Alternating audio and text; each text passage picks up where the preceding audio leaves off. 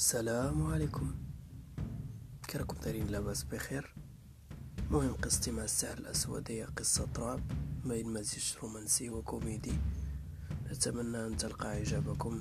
تحياتي.